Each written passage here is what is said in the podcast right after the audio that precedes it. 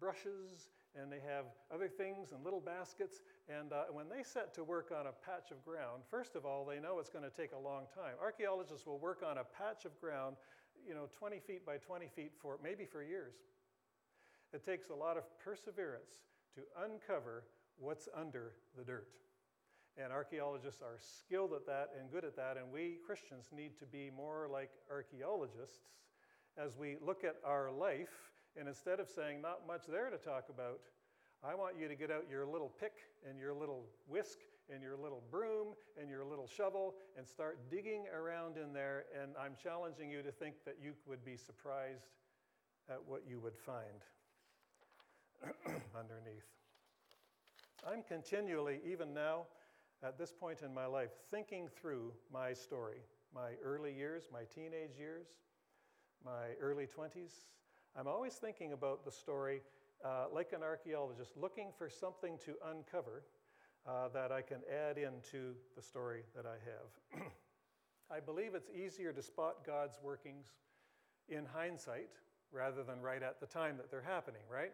Uh, often I will find that uh, as I look back on my life, I'll go, oh, I never noticed that. Or, interesting, I didn't see how God had arranged that person to come into my life at that point and say those words to me. And sometimes you connect the dots later in hindsight as you look over your life. If you're looking at it to discover the workings of God and the hand and the spirit of God working in your life. Some things that you know I've thought about and discovered in my own life. Uh, a lot of people came to me and asked questions along the way of me.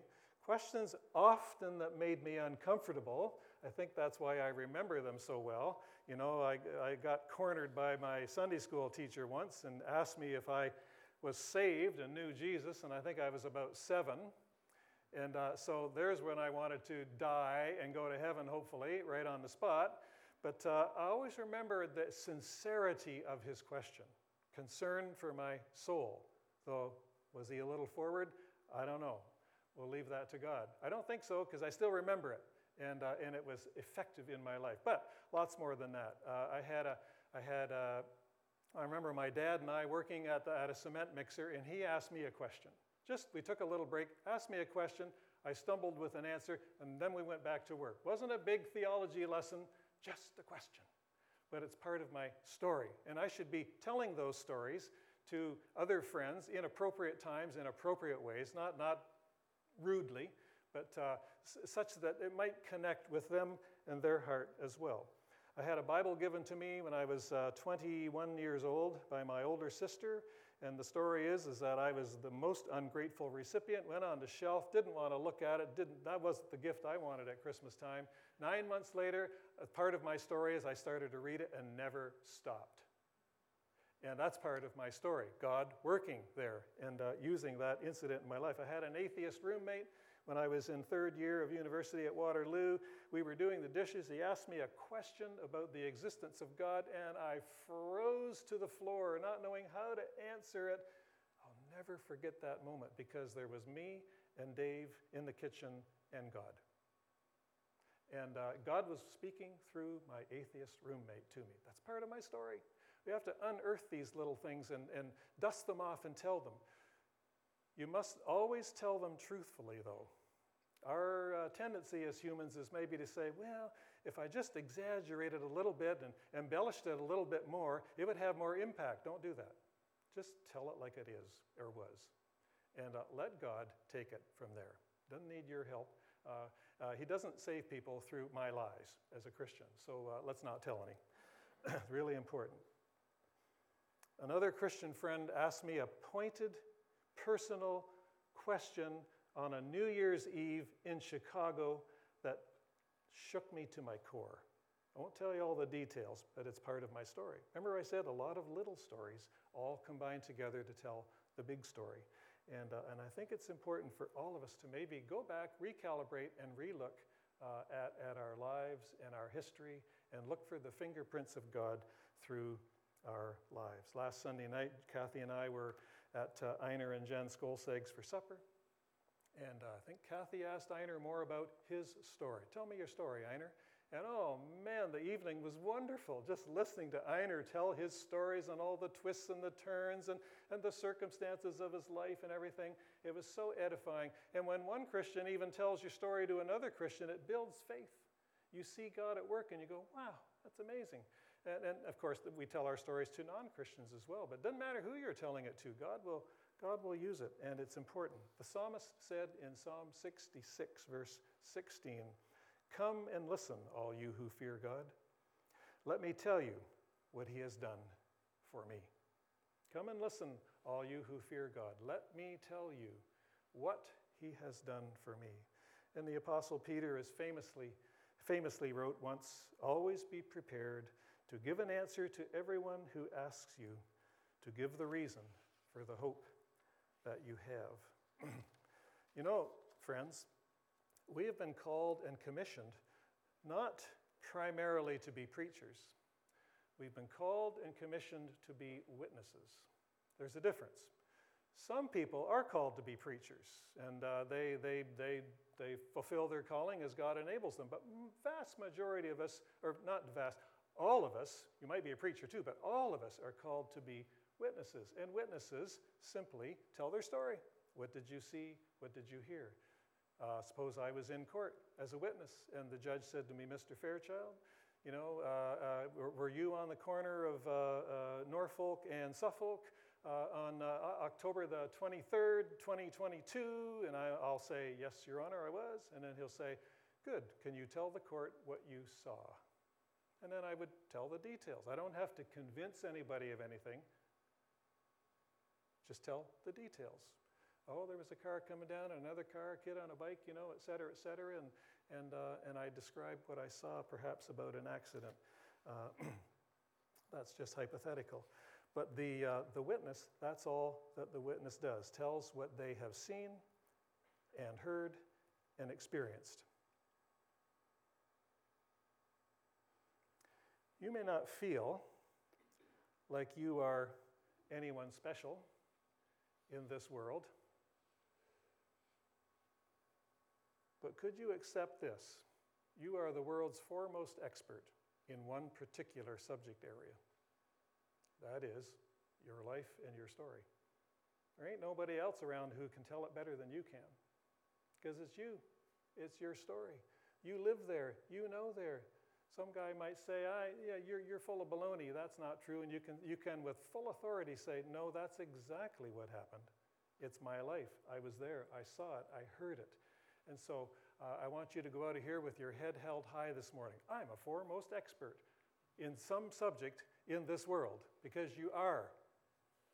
Now, we need to steward, as I said earlier, the story that God has led us through and unearth the details so they can be told better and with confidence. Let's read John 9. Uh, it's, a, it's a lengthy passage, but it's, it's, it's one of my favorite stories in the Bible. This is about a, this is about a blind man who gets healed, like from total darkness to 2020 uh, by Jesus. And, and, and I admit, it's an extraordinary story, and it's an unusual story and a powerful story, and probably, probably, maybe not, no one in this room has a story like this. Okay, I admit that, but I still want to read it and, uh, and look at it, and then challenge us to be able to tell our stories with the same degree of confidence.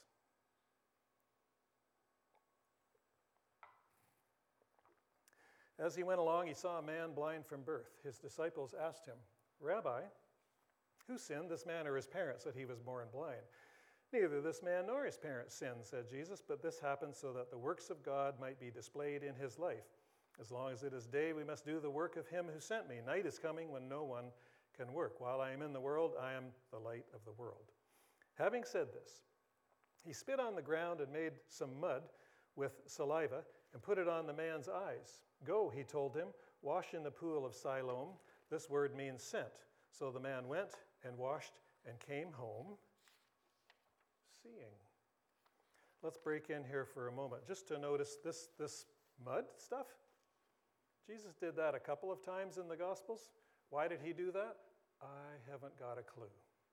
Is there some deep theological significance? Maybe, but I don't know what it is.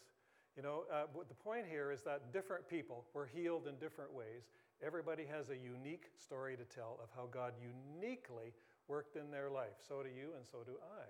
It might be a mud story, it might be something completely different, but it still is the power and the hand of God working in our lives. Verse 8 His neighbors and those who had formerly seen him begging asked, Isn't this the same man who used to sit and beg? Some claimed that he was. Others said, No, he only looks like him. But he himself insisted, I am the man. Notice his confidence there, his full conviction. Um, no, it's me. And he, he wasn't afraid to say so. And even in the telling of our own stories, we need to have that same kind of confidence about what God has done in my life. It's, it, it's happened in my life. I am the man or the woman. Verse 10 How then were your eyes opened? They asked. He replied, The man they called Jesus made some mud, put it on my eyes. He told me to go to Siloam and wash. So I went and washed, and then I could see. That's it. Pretty short story, right? Pretty powerful. But that was his whole story. That's, that's the essence of it. The, the, the, man, and he even knew the man's name, Jesus, but that's about all he knew about Jesus. And the mud told me to go wash, and my, my eyesight came back, and that was his story. If your story is fairly simple, fine. We need to tell it with confidence of what is true in our life. Verse 12 Where is this man? They asked him. I don't know, he said. there's, there's lots in our stories that we don't know. How do you know the Bible was inspired? Uh, I don't know, but I do know something. And that's where we need to go every time. Back to what you know for sure. How did Jesus do those miracles? Why did he do that mud thing? I don't know. That's okay. Tell them what you do know. This is what this guy does through this whole story. He keeps going back to what I do know. And uh, let's keep reading here. Verse 13, they, they brought to the Pharisees, this quite a stir here. They brought to the Pharisees the man who had been blind. Now, the day on which Jesus had made the mud and opened the man's eyes was a Sabbath. Uh oh. Therefore, the Pharisees also asked him how he had received his sight. Listen to his story. Same thing. He, there's nothing new here.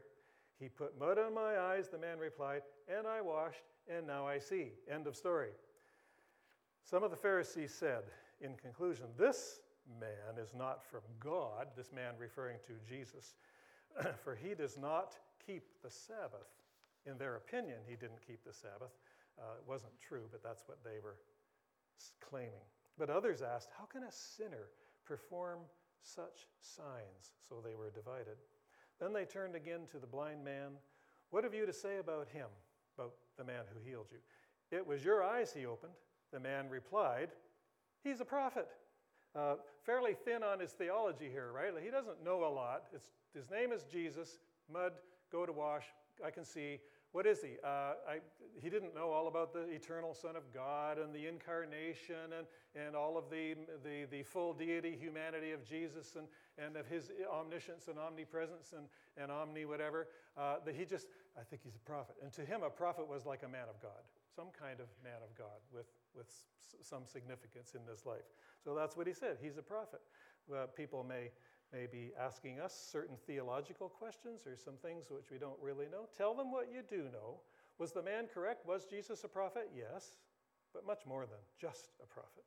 But tell them what you know, and that's all that God asks of us. He had a limited understanding. Verse 18 They still did not believe that he had been blind and had received his sight until they, until they sent for the man's parents. Don't be surprised if you not believed, okay? uh, it must have been hard for them to have not believed this man's story, but they didn't. They were digging for some kind of uh, contradiction, some kind of fault that they could pin on him and dismiss the whole thing and be safe then in their own theological position. But uh, they sent for the parents. Don't be surprised if people don't believe. Don't think, oh man, I failed in telling my story. No, you didn't. If you told it, you've succeeded, period. So they get the parents. Uh, uh, is this your son? Verse 19, they asked, Is this the one you say was born blind? How is it that now he can see? We know this is our son, the parents answered, and we know he was born blind, but how he can see or who, who opened his eyes, we don't know. Ask him. He's of age. He will speak for himself. His parents said this because they were afraid of the Jewish leaders who already had decided that anyone who acknowledged that Jesus was the Messiah would be put out of the synagogue. That was why his parents said, He is of age ask him.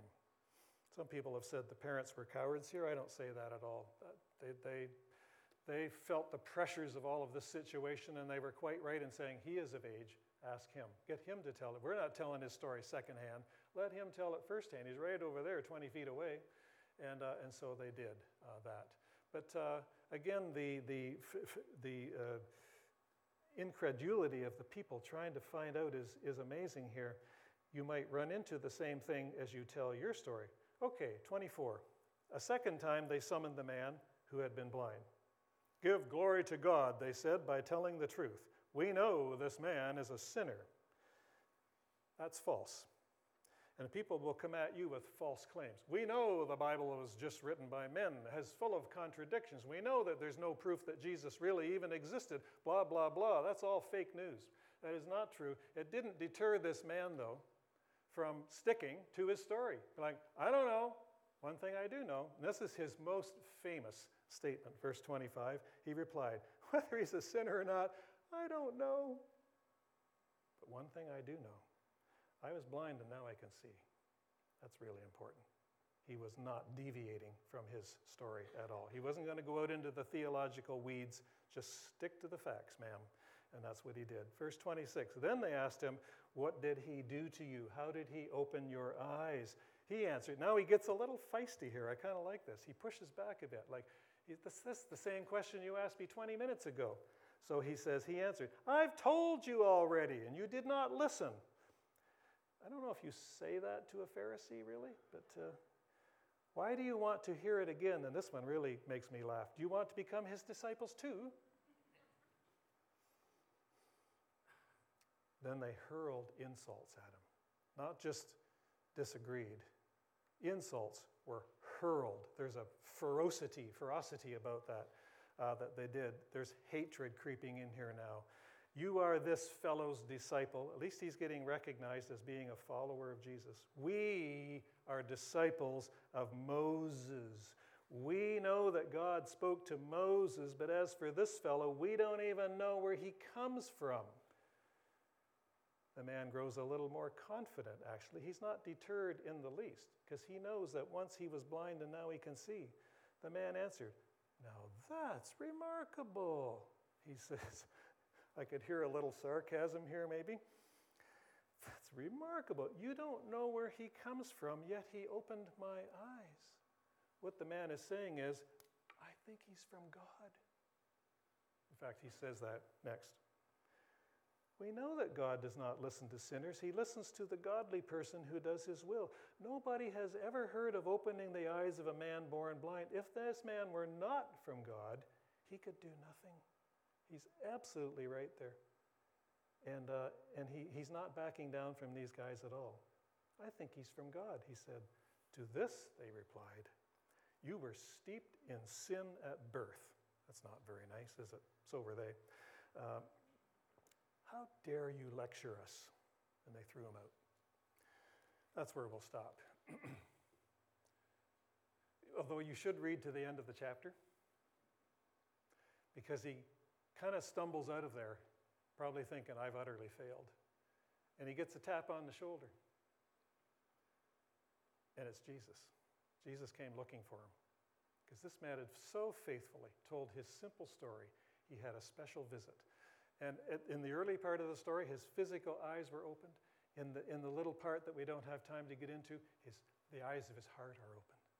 And he embraces Jesus as Messiah and Savior. It's, it's really, really neat. If you're not accepted, if you get thrown out of the synagogue, it doesn't mean there's something wrong with your story. Just tell it faithfully.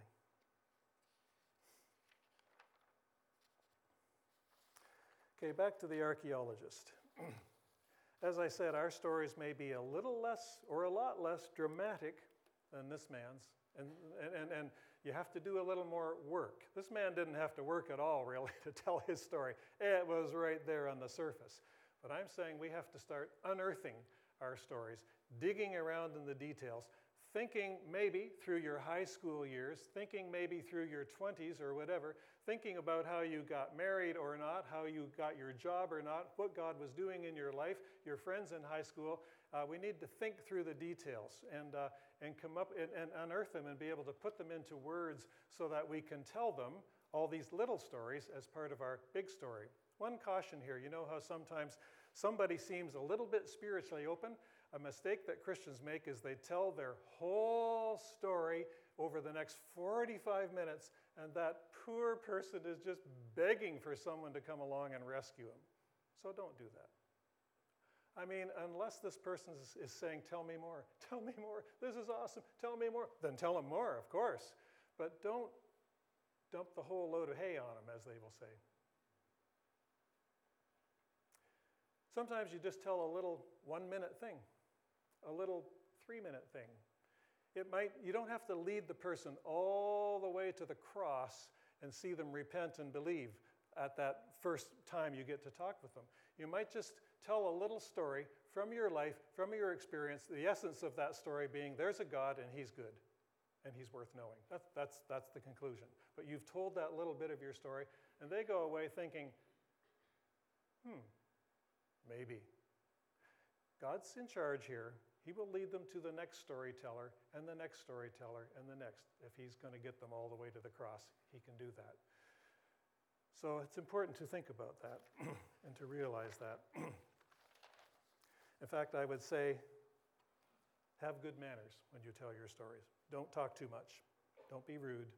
Don't look down on this person who's not a believer, not like I am. None of that. Accept the fact that they are not a believer. Accept the fact that maybe your friend is an atheist. Don't make them feel bad for that. Just tell your story and let God work in their life. I think that's so important. Uh, there are things about your story. What did you think about God before you became a Christian and now that you are a Christian? Did you dismiss God? Did you have no, no thought of God whatsoever? I remember hearing one man tell a story about how how golf was his God. And, and, and as he told it, it was just, just, I could just picture it. He, golfing, was, he said, God was ninth on my list. I don't know how he figured that out, but, but, uh, but I, I could picture that as he told that story. Uh, maybe you didn't believe in God, maybe you were angry at God, but tell that part of your story. That person might need to hear you say that and say, That's just the way I am. You know, it might connect somehow as God leads you. Leads you. What, what did you think about Jesus? Just some sort of philosophical, hippie, you know, wise person, religious person, and that's about it? Then, then tell that part of your story. Describe it, and then describe the change. Once I was blind, now I can see, but make it live. Make it, make it real in their life. Maybe you could talk about the Bible had no use for the Bible, never read the Bible, threw the Bible, read the Bible, threw it away, didn't, it made me angry. I know. Tell the story about that and, and why. Always be answering why, why, why did I think that? Why was I like that? What, had, what effect did that have on my, on my life? And, uh, and then tell of the change, how the Bible began to be God's voice in your life or something like that, however it is for you. What about Christians? Couldn't stand them hypocrites, blah, blah, blah. And you, but describe it, tell it, and then tell what happened when you became one. it was like Paul, that was his story. Hated Christians, going to kill them all. All of a sudden, I am one. Wow, it was pretty powerful. Once I was, now I am.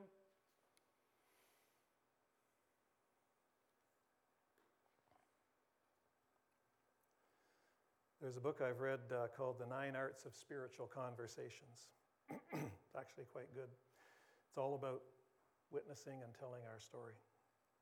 Your story, they say, captures the head and the heart of the listener and can move people to consider ideas they never have considered before as they hear you tell your story. Jesus was well aware of the power of a good story.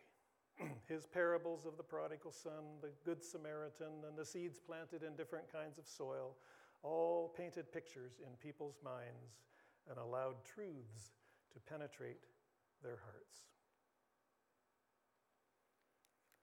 I remember once I was 21, somewhere back there. it was August. I'd been out socializing on my bike, on my motorcycle, came home late at night, 11 o'clock or so.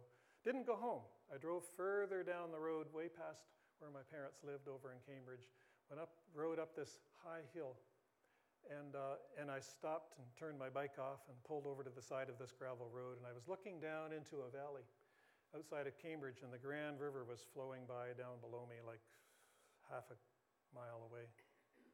And there was a full moon. I remember the full moon. And I stood there in the silence, and there literally were only crickets. And God was speaking to me. It's part of my story. I was wrestling with what am I going to do with my life? In the silence, under the moon, looking at the Grand River, me and the crickets, and God. Tell those stories. That's not that spectacular. It's just a guy living his life and dealing with, with God. And uh, hopefully, you've got dozens of those little stories to tell. And perhaps the person who's listening to me would go, Wow, that's not quite how I pictured. I thought you had to be in church. You know, I thought you had to be at a big gospel crusade thing. You were, you were oh, I can kind of relate to that. And, and it opens their minds and opens their hearts for the Spirit of God to step in and speak and call people to Himself. I told you a few do's and don'ts. Tell your story appropriately, let the Spirit lead. Never say, I'm going to tell this guy my whole story, whether he likes it or not. I said the one about don't talk too long. Be truthful. Invite feedback. Maybe you tell a little bit of your story, and you could perhaps say, instead of maybe they don't know what to say next, maybe you could say, Have you ever heard anything like that before? They might say, No, not really. You could say, uh, Do you think I'm crazy? I mean that. Ask them, Do you think I'm crazy? They'll tell you. Have you ever experienced anything like that yourself? Uh, just a couple of little follow up questions, not too probing, not too uncomfortable, just, just inviting a little feedback. You never know where it will go. Your purpose is not to win an argument, it's not to convert somebody on the spot. Remember what I said earlier? Is to just be a credible witness about what's God been doing in your life. Don't be afraid to speak of your own failings. That connects. Be truthful your own shortcomings, mistakes you've made along the way, and how God has spoken to you about them, perhaps. My, my desire is that God would be real to the person who's listening, that he'd say, Wow, I can understand that. I can see that. Uh, even now, you have questions about God. We all do. Don't be afraid to say so. Tell them I'm still trying to figure this out. You know, maybe someone not healed, something that didn't happen, why something happened in my life. Uh, don't, don't pretend that you've arrived and have it all figured out. This is just part of your story, it's where you're at. So, in conclusion, the church is a collection of people with stories to tell stories about God, about discovering Jesus, about a heart that was hard and has begun to change. Not perfect, but changing. Every story is the same, every story is different, but they all end up at the same place at the feet of Jesus to the glory of God.